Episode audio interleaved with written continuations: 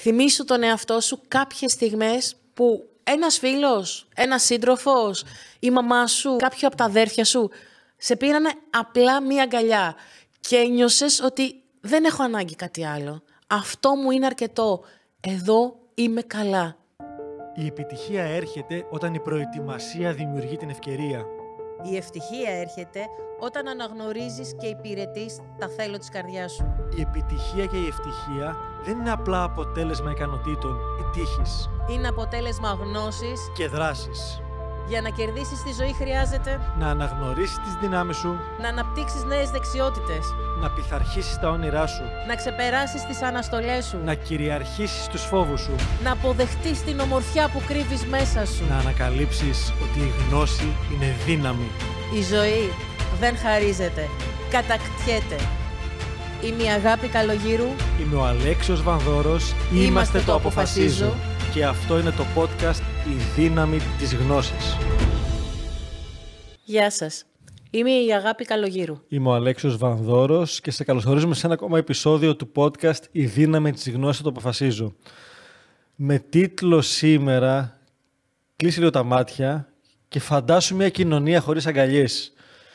Η αλήθεια είναι ότι η αγκαλιά είναι μια βασική έκφραση πολλών συναισθημάτων, κυρίως αγάπης και πολλών πολλών ακόμα. Είναι Είναι έκφραση συ- ε, υποστήριξης, είναι έκφραση κατανόησης, είναι έκφραση χαράς, είναι έκφραση θλίψης, είναι έκφραση είμαστε μαζί, είναι έκφραση αγάπης, είναι έκφραση υποστήριξης. Ου, Ε- ε- είναι μια, μια πράξη, μια διαδικασία όπου σε ενώνει με τον άλλον άνθρωπο. Δηλαδή, τα σώματα ενώνονται. Όσο τυπικά και αν την κάνεις στην αγκαλιά, ακόμα και να μην είναι η πιο εγκάρδια του κόσμου, αυτό που αγκαλιαζόμαστε και το κάνουμε και τα αγοράκια λίγο παραπάνω, χτυπάς και την πλάτη τρεις φορές. Το σώμα σου ενώνεται με του άλλου, οι ενέργειες ανταλλάσσονται. Επιτρέπεις στον άλλον να έρθει πάρα πάρα πολύ κοντά, να εκμηδενήσει το ζωτικό σου χώρο, το χώρο της ασφαλείας σου. Υπάρχουν διάφορες αποστάσεις στους ανθρώπους που δημιουργούν συνειδητά και υποσυνείδητα ένα αίσθημα ασφάλειας ή όχι. Και επειδή περάσαμε απότομα τα προηγούμενα χρόνια στο ένα άκρο που είναι του δεν αγκαλιάζω κανέναν, ούτε καν ενδεχομένως τα παιδιά μου ή τον σύντροφό μου, με τον κίνδυνο να κολλήσουμε οτιδήποτε. Και επειδή οτιδήποτε βρίσκεται στα άκρα σε αυτόν τον κόσμο, είτε στο ένα είτε στο άλλο, δεν είναι υγιές και καλό, χρειάζεται μια ισορροπία, η αγκαλιά είναι βασικό συστατικό από πάντα στον άνθρωπο για να νιώσει όλα αυτά τα υπέροχα. Η αγκαλιά έχει εκπληκτικές θεραπευτικές ιδιότητες. Πάρα πολλές φορές το μόνο που χρειάζεται κάποιος, και εμείς οι ίδιοι, από τον άλλον, δεν είναι να ακούσουμε λόγια υποστήριξης ή τι χρειάζεται να κάνουμε ή να μας συμβουλέψει ή να μας, να μας πει τα δικά του συναισθήματα. Χρειαζόμαστε απλά μία αγκαλιά. Ο άνθρωπος είναι κοινωνικό. Συγγνώμη. Δεν είναι τυχαίο που σε όλους τους λαούς αυτού του κόσμου υπάρχει μία κίνηση η οποία δείχνει σύνδεση. Στους περισσότερους λαούς είναι η αγκαλιά. Ακόμα και στους Εσκιμώους υπάρχει το άγγιγμα της μύτης. Όλοι οι άνθρωποι, υπάρχει χειραψία. Έχουμε ανάγκη τη σωματική επαφή με τους άλλους ανθρώπους, χωρίς να κρύβεται κάτι σεξουαλικό πίσω από αυτό. Τη σωματική επαφή, ε, ο άνθρωπος με τον άνθρωπο. Όταν ξεκίνησε η πανδημία με τον COVID, δεν έχει καμία σημασία αν κάποιοι από εσάς πιστεύουν ότι ήταν ψεύτικο δεν ήταν, τι έγινε. Ε, έστω ότι ε, όλοι μας πιστεύουμε ότι ήταν κάτι που υπήρξε, ήταν μια πανδημία. Θα το αφήσουμε εκεί. Μας επιλέξαμε, μας επέβαλαν, μας ε, θεώρησαν σωστό να μας ενημερώσουν ότι οποιαδήποτε σωματική επαφή μπορεί να σου δώσει τα μικρόβια, μπορεί να κολλήσεις. Τι χρειάζονταν, τι κάναμε λοιπόν, απομακρυνθήκαμε. Μα αυτό δημιουργήσε μια συναισθηματική απομάκρυνση. Δημιούργησε μια ψυχική απομάκρυνση. Στην αρχή μας ήταν άβολο. Η συνήθεια και κυρίως του Έλληνα που είναι τόσο ανοιχτόκαρδος ήταν να ανοίξω τα χέρια να σ' αγκαλιάσω όταν συναντιόμαστε και μας υποχρεώναμε να μαζευτούμε, να το σταματήσουμε. Πέρασαν όμως πάνω από δύο χρόνια. Μέσα σε αυτά τα δύο χρόνια, αυτό το καινούριο, το δεν αγκαλιάζω, έγινε συνήθεια. Έχουμε μιλήσει γι' αυτό σε ένα άλλο επεισόδιο των podcast που έχουμε κάνει. Η καινούργια συνήθεια λοιπόν είναι η απόσταση. Μα αυτή η απόσταση φαίνει και συναισθηματική, φαίνει και ψυχολογική, μάλλον φέρνει συναισθηματική και ψυχική απόσταση. Μα δεν μπορούμε να ζούμε μόνοι μας, δεν είμαστε μόνοι μας, έχουμε ανάγκη τους άλλους. Έχουμε ανάγκη την αγκαλιά, είναι απαραίτητη για να νιώσω ότι δεν είμαι μόνος μου, για να νιώσω ότι είμαι σε μια κοινωνία, για να νιώσω ότι υπάρχουν κι άλλοι άνθρωποι δίπλα μου. Και ας το δούμε στα μικρά παιδιά που είτε έχεις μεγαλώσει είτε έχεις υπάρξει κοντά σε, και σε πολύ μικρά παιδιά και αυτά που δεν μπορούν να μιλήσουν απαραίτητα, τα πολύ πολύ μικρά, ο πιο απλός τρόπος για να ηρεμήσουν ό,τι και να συμβαίνει, ό,τι τάντρουν και να κάνουν, όσο, όσο έξαρση για το συνέστημά τους, με ή χωρίς λόγο, ο πιο απλός και πρακτικός τρόπος είναι να τα πάρεις απλά μία αγκαλιά. Χωρίς να χρειάζεται να πεις κάτι, χωρίς να χρειάζεται να κάνεις κάτι άλλο, μία αγκαλιά για να νιώσουν ασφάλεια, να νιώσουν ζεστασιά, να νιώσουν αγάπη. Το ίδιο ισχύει και σε όλους μας. Δεν είναι τυχαίο που ακόμα και αυτά τα μικρά παιδιά που λες που δεν μιλάνε, όταν θέλ, πολλές φορές τι κάνουνε, ανοίγουν τα χεράκια, το ζητάνε από μόνα τους. Έχω ένα παράδειγμα, ήμουνα στο Πόρτο Χέλη. Ε, στο Πόρτο Χέλη έχω κάποιους πάρα πολύ καλούς φίλους που τους αγαπάω πολύ.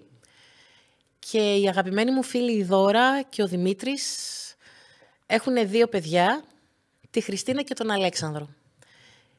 Έχουμε βγει βόλτα λοιπόν, η γιαγιά, ο παππούς, εγώ, η Χριστίνα και ο Αλέξανδρος. Κάποια στιγμή κάνουν πατίνι τα παιδιά, ο Αλέξανδρος πέφτει και χτυπάει λιγάκι το γονατάκι του. Εντάξει, δεν έπαθε κάτι, δεν χτύπησε πολύ. Ήθελε όμως, είχε ανάγκη να τραβήξει την προσοχή. Άρχισε να κλαίει λοιπόν γοερά. Ε, ε, Γνωρίζοντας εμείς ότι δεν έχει πάθει κάτι, το σημαντικό συνεχίσαμε να περπατάμε με τον απλό βηματισμό μας μέχρι να τον φτάσουμε.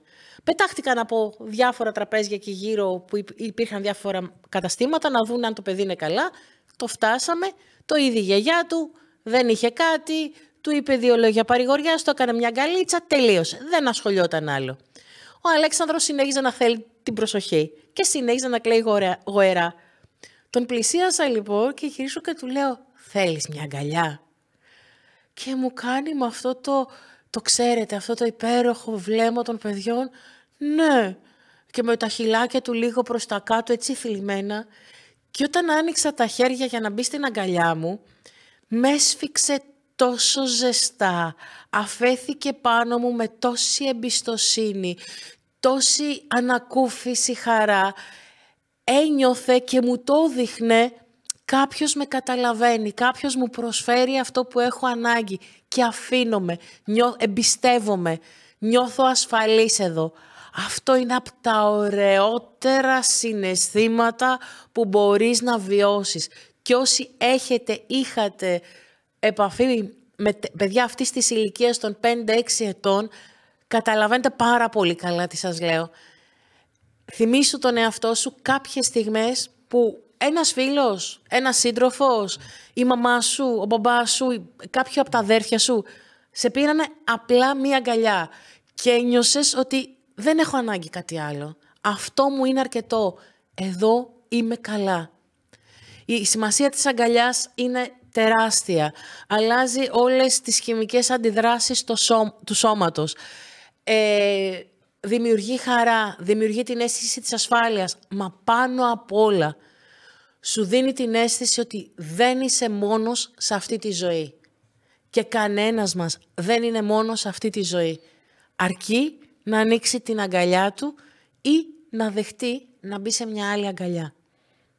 Και λόγω πεπιθήσεων προοριστικών με όλα τα μοτίβα που έχουν μεγαλώσει κάποιοι άνθρωποι ίσως λίγο παραπάνω οι άντρες όπου από μικρές ηλικίες μας μαθαίνουν ότι δεν χρειάζεται να πολύ αγκαλιαζόμαστε και χρειάζεται να είσαι δυνατός και ότι αν αγκαλιάζεις και πολύ λίγο περίεργα τα πράγματα είναι πολύ χρήσιμο από κάθε άποψη να μάθω να δέχομαι και την αγκαλιά. Και βρείτε ανθρώπους που όταν πας να τους αγκαλιάσεις τρομάζουν. Γιατί, Σφίγγονται, ναι, παγώνουν. Γιατί δεν το ξέρουν, τους είναι περίεργο εάν όντως αφαιθούν εκεί, είναι κάτι θεραπευτικό για όλους.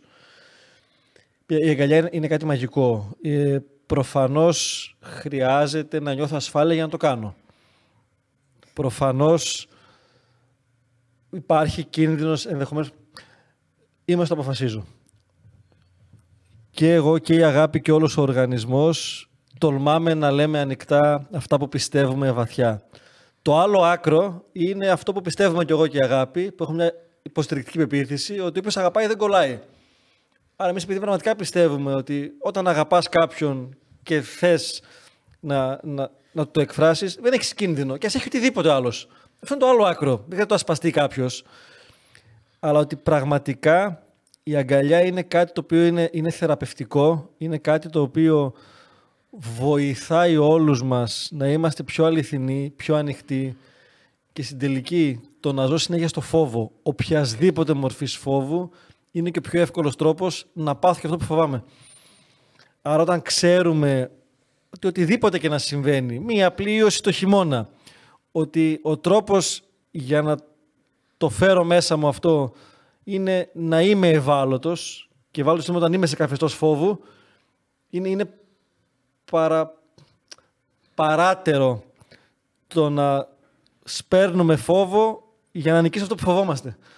Χρειάζεται λοιπόν με αγάπη, δύναμη και αυτοπεποίθηση. Εκεί που νιώθουμε άνετα, διότι αν φτάσουμε στο σημείο να χάσουμε και την ανθρωπιά και την ανθρώπινη επαφή, δεν έχει και νόημα. Ε, ας το λήξουμε το σπορ, να ησυχάσουμε. Η αγκαλιά λοιπόν έχει τεράστια δύναμη. Προσωπικά και εγώ και η αγάπη αδυνατούμε να φανταστούμε μια κοινωνία χωρίς αγκαλιά. δεν υπάρχει περίπτωση. Ε, δεν, έχει νόημα, δεν έχει ουσία, δεν έχει, δεν έχει χαρά όλο αυτό. Δεν έχει αγάπη. Δεν έχει προσφορά, δεν έχει δώσιμο. Και ξέρεις, αν εσύ είσαι αγκαλίτσας, όπως είμαι κι εγώ, και βρεις κάποιον εκεί πέρα έξω που δεν το έχει μάθει και κομπλάρει και ζορίζεται και σφίγγεται, μία είναι η λύση. Κάντου περισσότερες αγκαλιές. Κάντου περισσότερες αγκαλιές. Οι αγκαλιές ανοίγουν τον άνθρωπο. Όλοι έχουμε ανάγκη από μία αγκαλιά. Μοίρασε τις αγκαλιές σου απλόχερα. Και, και, έχεις οι εξής τρόποι για να το κάνεις. Ο ένας είναι να τον ρωτήσεις: Μπορώ να σε πάρω μια αγκαλιά. Γιατί πραγματικά ο άλλος μπορεί να, να φοβάται εκείνη τη στιγμή ή να μην θέλει. Υπάρχουν και κάποιες περιπτώσεις που κάποιος μπορεί να έχει υποστεί ένα πολύ έντονο ναι, ναι, ναι. σοκ ή μια πολύ έντονη κατάσταση. Παράδειγμα, υπάρχει. Ε, γνωρίζω έναν άνθρωπο, μια κοπέλα, η οποία είχε βιαστεί και από τότε δεν δέχεται την οποιαδήποτε σωματική επαφή με τον οποιονδήποτε άνθρωπο, αν δεν τον ξέρει πάρα πολύ καλά και αν δεν έχει νιώσει οικειότητα. Α σεβαστώ. Γι' αυτό και ρωτάς. Ε, αν το δεις να, να διστάζει, κάντινα για μένα. το θέλει, απλά ντρέπεται να το πει. Και θα μάθεις σταδιακά, εγώ το βλέπω στις, στις δικές μου χειραψίες, συνήθως προς τους αρσενικούς, αντί να δώσω απλά τη χειραψία, κάνουμε αυτό το που ενώνονται οι αντίχειρες, παιδί μου, που είναι όλοι χούφτα Αυτό από μόνο το δίνει μια ορμή στο σώμα και πας προς τον άλλον. Εκεί λοιπόν έχω μάθει να αναγνωρίζω τον άλλον και συνεχίζω την κίνηση και να τον παίρνω μια αγκαλιά. Μπορεί λίγο να, να, να κολλήσει ή να κολώσει. Γιατί σου λέω τώρα άντρας με άντρα μπορεί να φαίνεται λίγο κάπως στο νοητικό του χάρτη.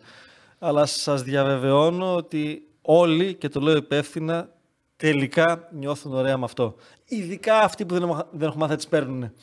Διότι είναι κάτι πανανθρώπινο, είναι κάτι απόλυτα φυσιολογικό. Είναι αυτό που λέμε και σε σεμινάρια που κάποιος Έλληνας γιατρός, το όνομα μας διαφεύγει συνέχεια, έλυσε κάποτε ένα βασικό θέμα με τα μωρά, με τα νεογνά, τα οποία μπαίνουν στη θερμοκοιτίδα και μειώθηκε πάνω 50% εθνισιμότητα απλά με το να πηγαίνει κάποιος. Ουσιαστικά αυτό που έκανε ήταν το εξής. Ε, υποχρέωνε τις μητέρες νεογνών, τα οποία ήταν σε θερμοκοιτίδα για τον όποιον λόγο. Ουσιαστικά τα παιδιά μπαίνουν στη θερμοκοιτίδα για να αναπτυχθούν. Είτε είναι προωράκια, είτε έχουν κάποιο θέμα υγείας. Υποχρέωνε λοιπόν τις μανούλες να πηγαίνουν τρεις φορές την ημέρα και απλά να τα χαϊδεύουν. Τίποτα άλλο, γιατί δεν μπορούσαν να έχουν άλλη επαφή μαζί τους. Απλά τα χαϊδεύανε. Και με αυτό το χάδι, με αυτή την απλή ένδειξη αγάπης, μειώθηκε το ποσοστό θνησιμότητας των νεογνών πάνω από 50%. Αν θυμάμαι σωστά ήταν γύρω στο 78% μείωση. Μιλάμε για ένα τεράστιο ποσό. Ξεκίνησε από την Ελλάδα από ελληνικό νοσηλευτικό ίδρυμα, ε, μευτικό μάλλον, ε, ίδρυμα και πλέον γίνεται, είναι μια τεχνική που γίνεται παγκοσμίως. Σε όλες τις χώρες του δυτικού κόσμου ακολουθείται αυτή η τεχνική. Οι μητέρες να πηγαίνουν στους θερμοκοιτίδες και να χαϊδεύουν τα παιδιά. Φαντάσου αυτό το χάδι να γίνει αγκαλιά. Είναι το επόμενο βήμα, είναι το πιο δυνατό, το πιο έντονο, το πιο ουσιαστικό. Δεν, Βάλε στην άκρη τις πεπιθήσεις σου. Πρέπει να ξέρω τον άλλον για τον αγκαλιάσω. Αγκαλιές κάνουν μονάχα οι γυναίκες. Ε, αν αγκαλιάσω κάποιον, του δίνω λάθος μηνύματα. Όλα αυτά είναι απλά περιοριστικές πεπιθήσεις στο κεφάλι μας. Η αγκαλιά είναι αγκαλιά, δείχνει αγάπη, τόλμα να ανοιχτείς στην αγάπη, τόλμα να κάνεις αγκαλιές και μάθε τον εαυτό σου να τις δέχεται. Και να τις ζητάει όταν τις έχει ανάγκη χρειάζομαι μία αγκαλιά. Εντάξει, υπάρχει και της αγάπης ο τρόπος που στην αρχή ερχόταν και απλά χωνόταν στην αγκαλιά. ναι. Διεκδικούσα αυτό που ήθελα.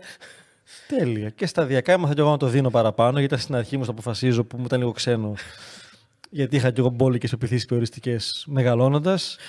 Και είναι να μάθω να τη δίνω και να τη ζητάω. Οπότε προφανής άσκηση εβδομάδος. Τουλάχιστον 10 αγκαλιές κάθε μέρα κάθε μέρα. Και φύγε από τα μονοπάτια της μεγάλης σου ασφάλειας. Με την οικογένειά σου, φυσικά, αλλά μην επαναπαυθείς εκεί που το ξέρεις το σπορ. Τόλμα να το κάνεις πιο έξω. Αγκάλιασε μια συνάδελφο που συμπαθείς. Αγκάλιασε τους φίλους σου. Αγκάλιασε το, τον άντρα φίλο σου ε, που έχεις μέχρι τώρα την περιοριστική πεποίθηση «Α, μπορεί να με παρεξηγήσει, να, θεωρεί, να θεωρήσει ότι του τα ρίχνω». Η αγκαλιά είναι φάρμακο, δεν κάνει κακό. Σε ευχαριστούμε για το χρόνο που αφιερώνεις. Εάν παίρνεις αξία από τα podcast αυτά, μπορείς να μας κάνεις μία ηλεκτρονική αγκαλιά, να αφήσεις, να αφήσεις μερικά αστεράκια εκεί που το ακούς ή ένα ε, review στα ελληνικά. Αξιολόγηση. Μία αξιολόγηση. Σε ευχαριστώ. Μπορείς να μοιραστείς αυτό το επεισόδιο με όσους ανθρώπους θέλεις να ακούσουν για την αγκαλιά και να ανοίξουν σε αυτό και γενικότερα να μοιράσουμε όλη αυτή την υπέροχη γνώση προς τα έξω. Σας ευχαριστούμε για όλα. Σας αγαπάμε και σας κάνουμε μια μεγάλη αγκαλιά. Μπορείς να βρεις όλα τα επεισόδια του podcast «Η δύναμη της γνώσης» είτε στο κανάλι του Αποφασίζω στο YouTube, είτε στην ιστοσελίδα μας στο www.apofasizo.gr. Εάν πήρες αξία από το επεισόδιο αυτό, άφησέ μας ένα σχόλιο, μοιράσου το με τους φίλους σου και φυσικά μπορείς να μας ακολουθήσεις στο κανάλι μας στο YouTube, στο Facebook, στο Instagram και στο LinkedIn. Αποφασίζω με λατινικούς χαρακτήρες.